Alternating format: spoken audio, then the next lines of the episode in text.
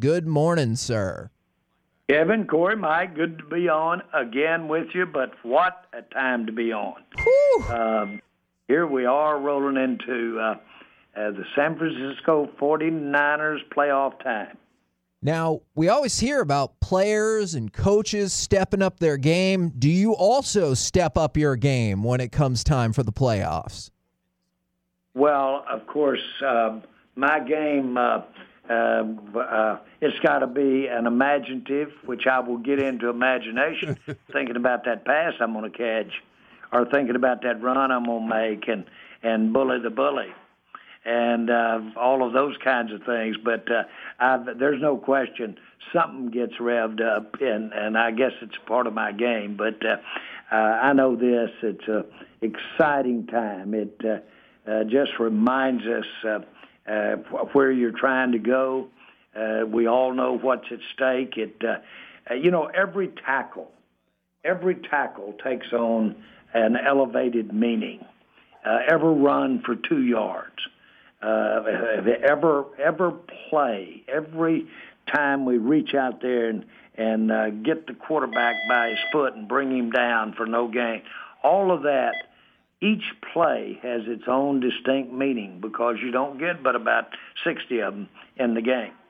Jerry, do you have a lucky breakfast, a lucky shirt, a lucky tie, a lucky jacket? Because if the Cowboys win on Sunday, I know next week I'm doing the exact same thing. So I'm wondering if you have something that is lucky for you this Sunday. It's quite a challenge because I've used up about everything known to man. to uh, have those luck. And as sure as the ones that have worked, I can give you a little instance when it didn't quite meet the mark to have it on. But uh, I do, I really do. I have some cufflinks that I, uh, right after I got out of school, I uh, uh, traded with a jeweler and uh, traded some insurance for those cufflinks. And I had them made for my father. And so I gave those to him. That was uh, uh, that many years ago for my father right after I graduated from college. And when he passed, Mama gave them back to me. Now those are pretty precious, and I I have those either on or in my pocket, or I've had them in my left pocket, my right pocket, separated in my cuff. I've had them every place you can put those cufflinks, mm. and uh, generally they've uh, uh, certainly just. Uh, uh, because of who wore them for 60 years. Uh, my dad, uh, they're going to bring me some kind of luck no matter what, just the fact that I get there and back alive. Now, we have a working theory this morning. We kicked off the show with Jim Nantz that perhaps he could be your lucky charm. The last time he called a Cowboys playoff game was for the 1993 season when y'all won the Super Bowl. So maybe Jim Nantz could be your good luck charm this weekend. Well, since we're talking about the commentators, Jim Nantz is lucky, and uh, certainly we've had some times it didn't go our way with him. But in general, he's big time, and that uh, certainly makes me twinkle when I think of that Jim Nantz is going to do the game. But that guy sitting beside him, Tony Romo. Now I just want to be near him, and uh, uh, it's going to be uh, exciting to know that uh, Romo's doing that game. He's just outstanding in his commentary for our fans, and uh, it uh, uh, couldn't be more appropriate. And uh, in addition to that, he's got the ability to see things that uh, uh, really are beyond anybody that I've been around in football.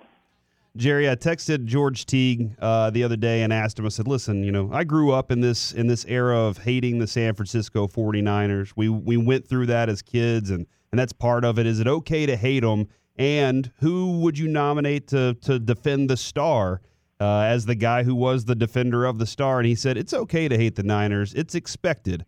Uh, and then he said he would nominate Micah because that dude is passionate, loves the game, and just loves football and loves this team specifically. Do you have some some hatred from from those experiences you had back in the day? Well, it's fair to call it. It's fair to make it that strong, uh, and uh, uh, I'll always uh, uh, regret uh, that uh, we let them get out on us 21 in a championship game that I thought we had the team to win the whole thing. and uh, they beat us out there in San Francisco. But I'll always remember the game that uh, when Alvin Harper caught that pass and we threw it off the goal line and went for 80 something yards and nailed them to the wall uh, out there in that first playoff game that we played. A lot of people won't remember what I'm the issue, the turn, times I'm talking about. Uh, but George Teague, uh, uh, George is a uh, really, really great individual inside. Yep. Uh, there's everything in there to like. Uh, but boy, was he uh, competitive on the field. And George Teague had a back, his spine, that when you looked at it on uh, X-ray, you can't play, you can't walk. It's so uh, uh, messed up. Yet he never had any symptoms, and to my knowledge, it never limited him from playing football. Wow. But if you had taken pictures of his spine and looked at some of the disc and things like that involved, uh, you wouldn't think it would work.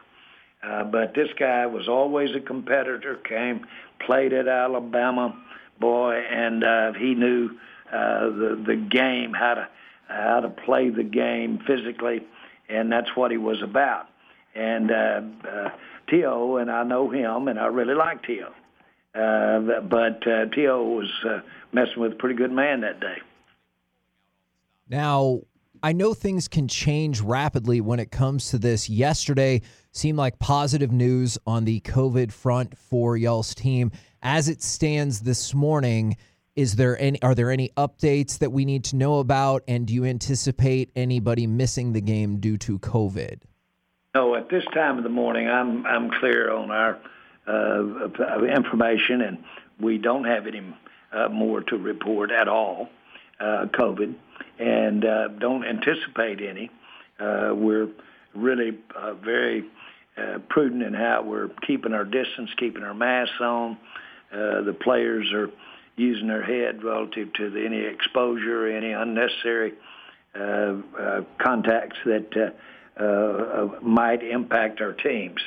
Uh, all's well there. I'll give it a thumbs up. Does Deebo Samuel worry you the most on the San Francisco 49ers? Well, I, uh, it's fair to say uh, we loved him coming out, and uh, he's uh, was impactful in college, uh, to be trite, and uh, that he has uh, uh, continued that trajectory.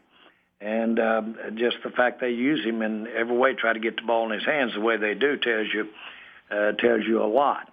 Um, uh, it uh, if I'm going to make a comparison or reminder. Uh, uh, you know, we like to get the ball in Lamb's hand as much as uh, uh, they probably uh, uh, but, but like to get the ball in uh, Tebow's hands. Uh, so uh, we're we've got somebody that I think has the kind of energy and the kind of threat, uh, run after catch or just run, as uh, Tebow does. Now the Tebow. the oh, not Tebow. Tebow. Yeah, yeah, yeah, yeah, yeah. Yeah, Tebow, he was physical too. Uh, the you used the term that we heard Micah Parsons use earlier this week, and I think it got a lot of juice flowing around DFW when you hear "bully the bully." Uh, it, it's a it's a great feeling because you feel like that guy's the hero. Uh, but the this Cowboys team has been there's been a lot of finesse to them, and and and everybody keeps talking about San Francisco being the physical team. Uh, is there a way the Cowboys can go out there, be more physical, and still have some of that finesse that they, we've seen all season? Absolutely. Uh, I I would tell you that our secondary, uh, at the safety spot especially, and I would say uh, uh, with our linebackers, I would say that we're as physical behind the down linemen as I've seen us in years.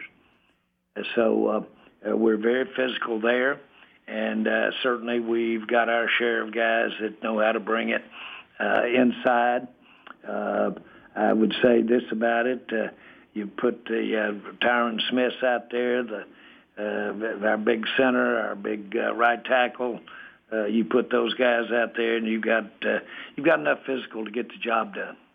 Now, I, I know clearly a lot and most of the focus is on the playoffs, but yesterday we got word that it looks like Will McClay has or is signing a new deal. I was hoping if there's anything you could tell us about that or just in general about how important Will McClay is to the success of this franchise.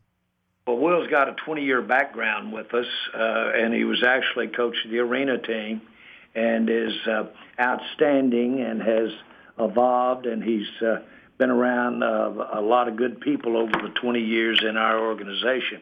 And uh, he serves a real uh, key role. Uh, Will puts, uh, he manages your scouts, and he manages, uh, uh, he goes as far as looking at their bills on their hotel rooms.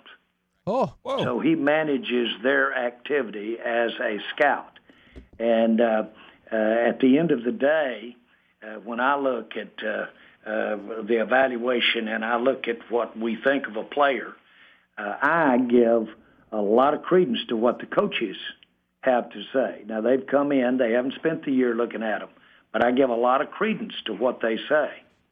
Uh, I have third-party consultants that I talk to that uh, are that I give credence to what they say, and then of course Stephen Jones, my son, is uh, obviously uh, in charge of personnel because a big part of personnel have to do with looking at the need of the team and, if you will, the money, the salary cap. Uh, and you got to look around corners. It's not just about today; it's tomorrow, and you've got to consider where you've been in the past. And so, when I look over there and I see where we are regarding everybody's opinion as to what the player uh, can be as a football player, and you've got your scouting, and you've got uh, uh, the culmination of all of that, and you've got a lot of other opinions in that room too, or not just in that room. So you combine it all. I've been asked, how much do you give the coaches when you decide where whether you're going to take a player or not? How much do you give them? I'd say 20%, 25%. I'd say I give our scouts probably 20, 30%. I'd say I give general knowledge of the player from third parties 20, 30 percent. And so Will is a part of gathering that information, and I listen to how Will thinks about the player as well. And all of that is how we come down, and we ultimately step up there, and I make the pick. So he plays an important role in that. Jerry, you have the, the, the addition of Dan Quinn. I think we've discussed at length has been a a phenomenal addition for this team specifically to have the defense doing what it's doing and doing it so quickly early in the season. But now you have a guy that was a head coach while the guy he's coaching against on Sunday was his assistant coach, was his coordinator. Who do you think learned more about each other's game and how much have they evolved and changed since they've been apart from each other? Well, I would uh, say that inordinately, they're very familiar with each other uh, inordinately so because the time they did spend together. That's a that's uh, in a way that has some uniqueness. Although you see a lot of of uh, coaches if they've made their way around the NFL, which many of them have, then they've spent time on the same staffs together. And uh, there's no question in my mind that if you were around either of those two coaches, then you would come away with a lot of respect for how they approach the game. And uh, the the real thing is that you also know uh, that nobody's got all the answers. Nobody. And uh, if you could find that guy, you'd that that would be something. But nobody's got all the answers. But they do know that, and in this particular case with Dan Quinn, since I've spent time since he's been here with him, he's outstanding and so uh, he has the ability to uh, carry all the mail. He can motivate. He can basically teach. He's a teacher. Uh, he can basically uh, be innovative, and he can change what he's doing in the middle of the game. That's a big key. He can change what he's doing in the middle of the game. And so I think those kinds of things fit him uh, and fit those coaches. Makes for a great matchup. Is there any concern? There's been rumblings about it. I, I, I, guess is there any concern about what percentage of fan breakdown will be at the stadium on Sunday? You're hyped for the playoffs. We're hyped for the playoffs, but all this noise keeps coming in about how many 49ers fans are going to be there. Well, I would say that uh, you know every game uh, we have the highest attendance in the NFL, and uh, considerably so. And so uh, I look out across there, and every game will have some uh, visiting team support in that game. But the attendance, the ability to have that kind of attendance, creates uh, technically more visiting team uh, uh, fans. Uh, percentage is what you want to look at. And I'll guarantee you this will be a Cowboys crowd without question. Yeah, just drown them out. You know, that's all you got to do. Just just make sure the Cowboys fans drown them out, and it, it doesn't matter where they're sitting or how loud they can try to be, as long as Cowboys fans are louder, right? Well, that's the case, of course, and sound, and we'll probably, since the weather's the way it is, uh, a little cool out there, we'll probably have uh, uh, the roof closed, and so uh, uh, all of that makes. But this is a home game, and we'll get the benefit of a home crowd. We just need to get them in play early, our fans, and we need to get them in play uh, steadily, and we need their help uh, because uh, when you go to other places, boy, that home field advantage can really dictate uh, a lot about the outcome of the game. And uh, this is a case. This is a chance for us to, with our fans, to help dictate the outcome of this game. All right, there you go, Tolos. There you go, Cowboys fans. One of the things I do want to mention that I'm excited about, really excited about this, is that we have uh, one of the youngest Medal of Honor recipients that are going to be flipping the coin for us out there. Oh, uh, great. Sunday. And uh, that's exciting. Uh, I've gotten a chance, got a chance to, as recently as last night, to be around these Medal of Honor, many of these Medal of Honor recipients and I was with Flo Groberg last night. And uh, I want you to know something. When I think about what they've done to have this country that we're getting to play this game in and live the lives that we kind of live, uh, it is unbelievable. And uh, Flo, not the guy that's flipping the coin, but Flo Groberg, who lives in this area, I was so impressed because he was adopted and uh, he was from another country and he was adopted. And he said, you know, I went through that. Well, I'm not really my parents' kid. I don't know if I don't know about that. And he said, I got through that. And then he said, I started looking around at what America had done for so many people, including me, because I'm a, a, a, a, a person born outside the country.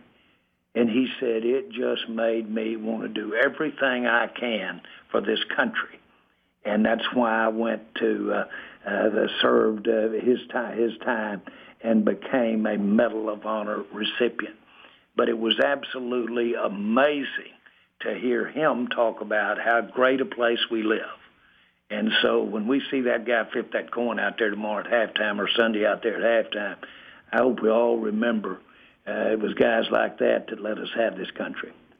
Appreciate you letting us know that. We've actually had Flo on the show in the past. he's he is an awesome guy. We're hyped for the playoffs. You're hyped for the playoffs. Thank you very much, good sir.